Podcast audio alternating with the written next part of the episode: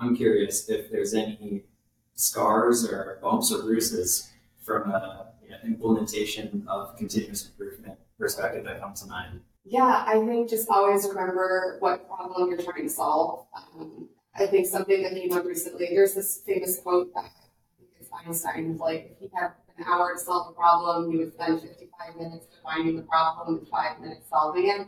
Um, that recently came up in a conversation with us at work. Um, but we are really good at solving problems. We are really good at getting to root cause. And what we struggle with sometimes is sustaining it. So even something that we all take for granted is like, oh, just if you understand the problem, everything becomes easy. That's not true for us. So really knowing who you are and what problems you're solving, you can't buy a solution from someone else if you don't understand what you need. So it's just remembering to keep asking and digging at that question because if you get there, the solution is going to be really impactful. But if you take shortcuts, um, you might just come back. So. Hello, bots and thoughters. The team and I at Salient Process are thrilled to bring you a new special guest from the 2023 OpEx conference, Sarah Tilkens, who is not only GE Healthcare's Senior Manager of Operational Excellence, but also maintains a leadership and executive coaching practice as well. Our discussion traverses topics like her story and how she grew from a biology person to now leading operational excellence at GE Healthcare, the importance of working with your operators on the floor in solving business problems, and of course, her special gifts that she has to offer the next crop of business leaders through her KPI lab. I am thrilled to bring you all Sarah Tilkens from GE Healthcare. I sense that you've been this way, growth oriented, helping people for quite a while. It, it didn't just come out of the blue. Am I right about that? Yeah, I think that's true. How, if you could take me back to if there was a moment where you were like, I'd love to explore operational excellence, what was that moment or was it more of an evolution?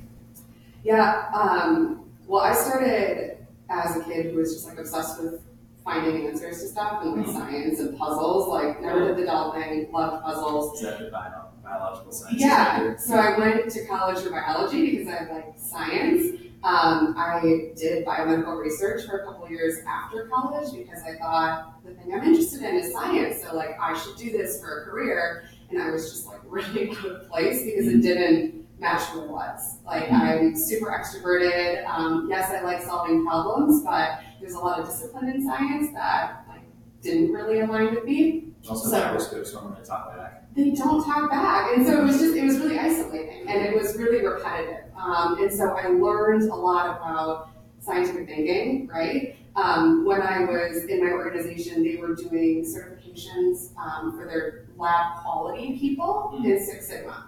So I started to understand um, when I was like 20 what Six Sigma was and how you could apply it. And so it was like the blend of the scientific method with this discipline of analyzing data for improvement just always had me super curious.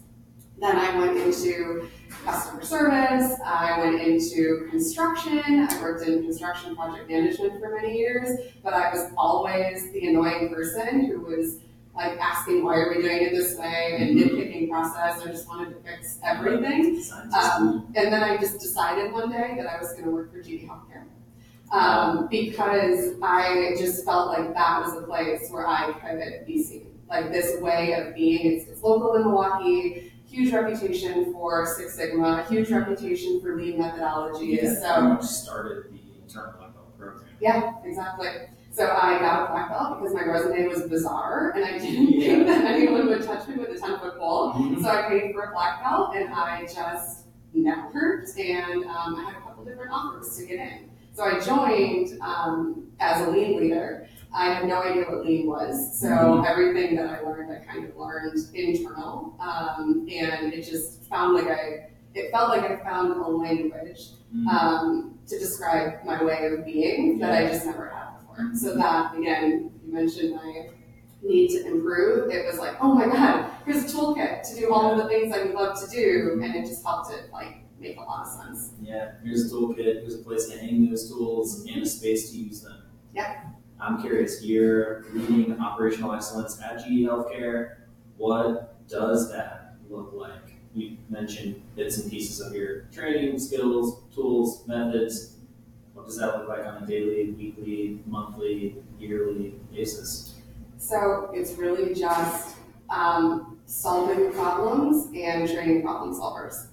So I think understanding the direction that the organization is going and you know being called to those big initiatives so that we can help solve problems. But something that I'm really passionate about is like I don't I don't want to do the problem solving. I want to equip people with the capability to solve problems for themselves. And a lot of that involves figuring out who you are and how you like to solve problems, and then you know the tools come after that. So it's like finding that intrinsic motivation, and then you know helping unlock people to do their best work.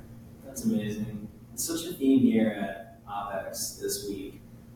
Not doing the lean work yourself as a practitioner, as a black belt. You know you can do it, but what would that do for the rest of your organization if you do it yourself?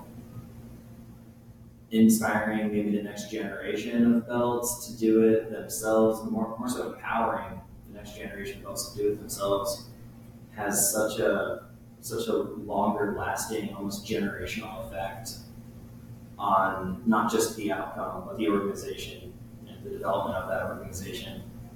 I'm really excited and motivated by how important people and people development is in continuous improvement.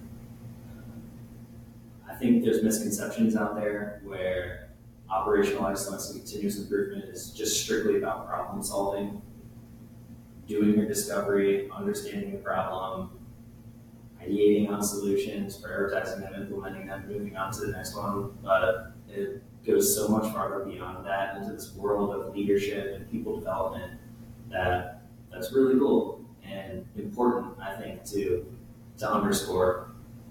Um, you've probably been on a, a, number of fun projects, uh, either at GE or, or previously. I'm curious, what are what are some of your favorite projects you you've been involved with?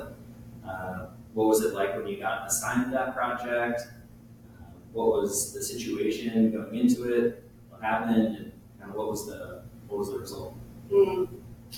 Um, I think the most fun projects that I've ever done are the ones that I've chosen, mm. not that I've been assigned to. Yeah, there's something to that. yeah, but um, I don't know. One that was like actually really easy to solve, but it still just comes to front of mind is we were just having a, an output issue where essentially, let's say we had to get 100 through a machine and we were getting 50. And all of the math and all of the tools verified that we had all of the capability in the world to achieve the result, and nobody could figure out why we couldn't get there.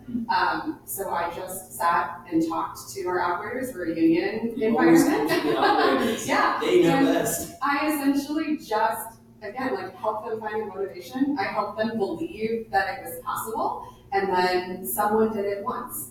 And it created this ripple effect. Then someone did it again. And so essentially we, we doubled output. This, this problem that we had. And the solution was talking to humans and convincing them why this is important and that it's possible. And it just, it stuck because again, you just allow people to find their own path there instead of saying, "Oh, I'm going to revamp the system. I'm going to change the cell. I'm going to do all of this work." No, this is a people problem. We don't have to overcomplicate this. Let's just let's talk to the people. Wow, your machine output was a people problem. Yeah, That's counterintuitive yeah, and not obvious, but yeah. to you it, it seems obvious. I mean, it's just like again, clarify what problem you're solving and ask yourself why. So, right, like I did first verify the data. I looked at all the capacity models. I looked at the historic trends. Like I confirmed my gap, and it didn't line up. So that's the whole concept of go to the Gemba is just go understand what's happening and, and why. And Yeah. you know, it was a hypothesis that it was a people problem. It was I believe that if I talk to people, I will get better information. Okay, I believe that now that I've talked to people, I have information and I'm going to run this experiment. I'm going to incentivize you to play with me. I'm going to make it a game. I'm going to see how close we can get. I'm going to pitch you against another person for fun. And just, you know, it's these little micro experiments that you're running. but again, you're taking a community with you and you're engaging them. So it's fun. really fun. Yeah. A lot of fun. Um, speaking of fun, I'm gonna take a little left-hand turn here. You've recently started, uh, I don't want to call it a side project or a side hustle, a passion project, a, a new venture. How would you describe the KPI Lab? Why'd you start it? How's it going? Tell us all about it. Oh yeah. Um, that's it's a long-ish story, but I'll try to be quick. that's okay. Um, a couple years ago, uh, I had been in GE for a while. Um, I felt like I was dealing with a lot of imposter syndrome because there were so many powerful leaders, and I didn't know how to stand amongst them in my own. So I was looking to pick up behaviors of other people to be successful, and I wasn't being successful. So this lined up with COVID. I actually had my daughter month one of the pandemic. Um, and so I was just in this whirlwind of trying to figure out how to be a leader, trying to figure out how to be a mom, and trying to align those two identities to just like who I am.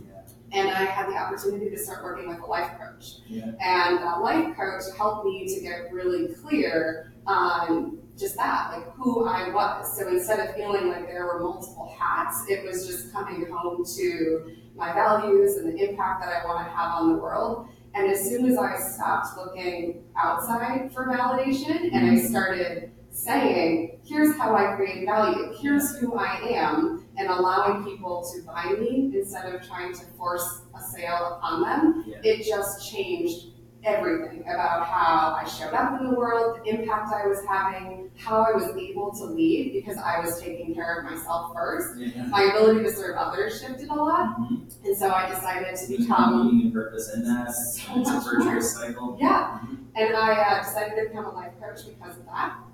So just to have like a broader impact, I really wanted to offer that back to other people. Um, and the KPI Lab was kind of born out of this desire to just keep people really central to the way we're doing organizational problem solving. So we talk about lean methods, we talk about talent optimization, it's coaching and consulting, but it's my way of just offering my gifts that I know that I have to people who want to work with me. So it's been really fun to build models internally and to get to learn from external organizations, you know, how they're doing CI improvement, how they're using people and doing culture programs. And so it's just, yeah, it's a passion project, but it is innately me. It's just all of my values and all of the impact that I want to have kind of coming together in a business. Thank you for sharing that. Yeah. I wish you the absolute best on that. Thank you. For interested parties, where can they learn more about the KPI? Uh, you can find me on LinkedIn. You can go to the website. It's uh, thekpilab.com. There's some great information on there. Um, and if you have questions, just reach out. I just want to help. So I'm so curious as I get started. Um, Like, here's who I am. This is what I love. Whatever resonates. Like, let's just talk about it. I'll underscore that. My wife and I are huge mental health advocates, and that's close to life coaching, that's close to performance coaching, that's close to executive coaching, that's close to continuous improvement. Um, I think it's, I think it's, it's really good stuff what you're doing. Thank you. We talk about um, how to use people and how to do culture, and there's a lot of understanding of we need to motivate the workforce and we need to focus on culture. And a lot of the work that I want to do is help to operationalize that. Like, how do we measure behaviors every single day that are leading indicators of long term cultural success? So, like, really taking all of those things and giving companies an operating system so that they can actually do the things that they want to do and have the impact they want to have. And it's not just feel good stuff either. It translates into tangible personal benefits, business benefits, team output. Um, I don't want to press you for numbers, but does how does this tangibly manifest in, in business results ever come up? Do you ever get asked those questions? And how do you respond to you know the, the quantitative output or outcome of, of your approach? Um, and I know it's a it is a bit of qualitative space. What we're talking about is getting the most out of, of people in, in an operational excellence context. But um, yeah, what comes to mind with quantitative output? I'm still trying to understand how to measure that. I feel like um, some of the benefits I've seen from my team specifically are increased productivity and efficiency. Um, I think retention is a big play there. Like we talk about mentorship and sponsorship, but when you have a coach who can truly see you and care for you, that's a whole different type of organizational perk that's really, I think, um, creating some magnetism between me and some people. Mhm. Um, I think for the people that I support, it's again a, a retention play primarily and a productivity play. So when working with a coach, what I do with my clients is again, I help them find their special. And so their ability to advocate for themselves, to play the right role for their organization changes. So you might have a really great quarterback who right now is in the position of a kicker. So it's like helping people to understand who they are, and then again, advocacy so that they want to serve you, they want to be here, but let them do so in a way where they can create more and more value. So um, TBD, um, No, and I how to that. that. Yeah. I completely get that. I'm wading into gray territory here with our business audience, but if anyone is asking about what's the quantitative value of what we're talking about here, then they're probably not for us. Anyways, it's very intuitive, the value of what we're talking about here.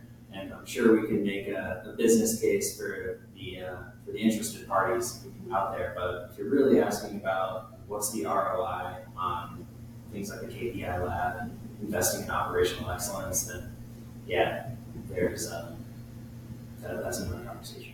There's an interesting study that I'd be happy to share with you if you want to offer it to your audience. But the um, executive coaching firm that we brought in to work with us at GE Healthcare did a case study on um, what that actually offered to the leaders. And I mean, extreme promotions, um, extreme opportunities. So, again, there are some quantitative figures in there. I mean, for me personally, um, my income has increased by 60%. Since So it's just starting to go through that internal transformation because yeah. again, if you know who you are, um, you can you can offer yourself in a deeper way. You can create more value for the right people. So it's just taking instead of shining your light all over the place, it's like harnessing that energy and just like focusing mm-hmm. and creating a different, deeper type of value. So um, yeah, yeah, that's, that's share that. Thank you. That's all good stuff. Mm-hmm. Please do the in the show notes here. Um, rapid fire question time for you. Correct. I'm curious if there's any scars or bumps or bruises from a you know, implementation of continuous improvement perspective that come to mind. Um, our listeners could really benefit from lessons learned as they go about this work within their organizations. Yeah, I think just always remember what problem you're trying to solve. Um, I think something that came up recently, there's this famous quote that I think it's Einstein, of like, if he had an hour to solve a problem, he would spend 55 minutes defining the problem and five minutes solving it. Um, that recently came up in a conversation with us at work. Um, but we are really good at solving problems. We are really good at getting to root cause. And what we struggle with sometimes is sustainment. So even something that we all take for granted is like, oh, just if you understand the problem, everything becomes easy. That's not true for us. So really knowing who you are and what problems you're solving, you can't buy a solution from someone else if you don't understand what you need. So it's just remembering to keep asking and digging at that question because if you get there, the solution is going to be really impactful. But if you take shortcuts, um, you might just come back. So That's incredibly insightful and a golden nugget for our audience. 55 minutes to define the problem, five to solve it. That, that's really, really powerful. Yeah. Um, is there a message out there for folks either like you or aspiring to be like you that you could put on a billboard for, for them to see on their way into work every day and really internalize a billboard message? mm, probably something along the lines of like y'all are already enough. Um, I think that there's this idea of, you know, I have to have a degree, I have to be an expert, but like everyone already has something to offer. Yeah. And in the times that you can't find that within yourself, find someone who can help you see that because we're all innately special and we have a tremendous amount of value. Um, so sometimes it's just, you know, if you're used to looking in the mirror, you see what you always see. So get someone else to offer you a different perspective because we all have these superpowers and it's just a matter of unleashing them. Mm. You're enough. You're more than enough. I'm starting to feel like I'm yeah, somewhere. Perfect. I think that's a great place to leave it. Thank you so much, time, so much for your time. I really good one with you. Yeah. Sarah, operational excellence leader. Thank you. Thanks for listening to another episode of Bots and Thoughts, the hyperautomation podcast sponsored by Salient Process.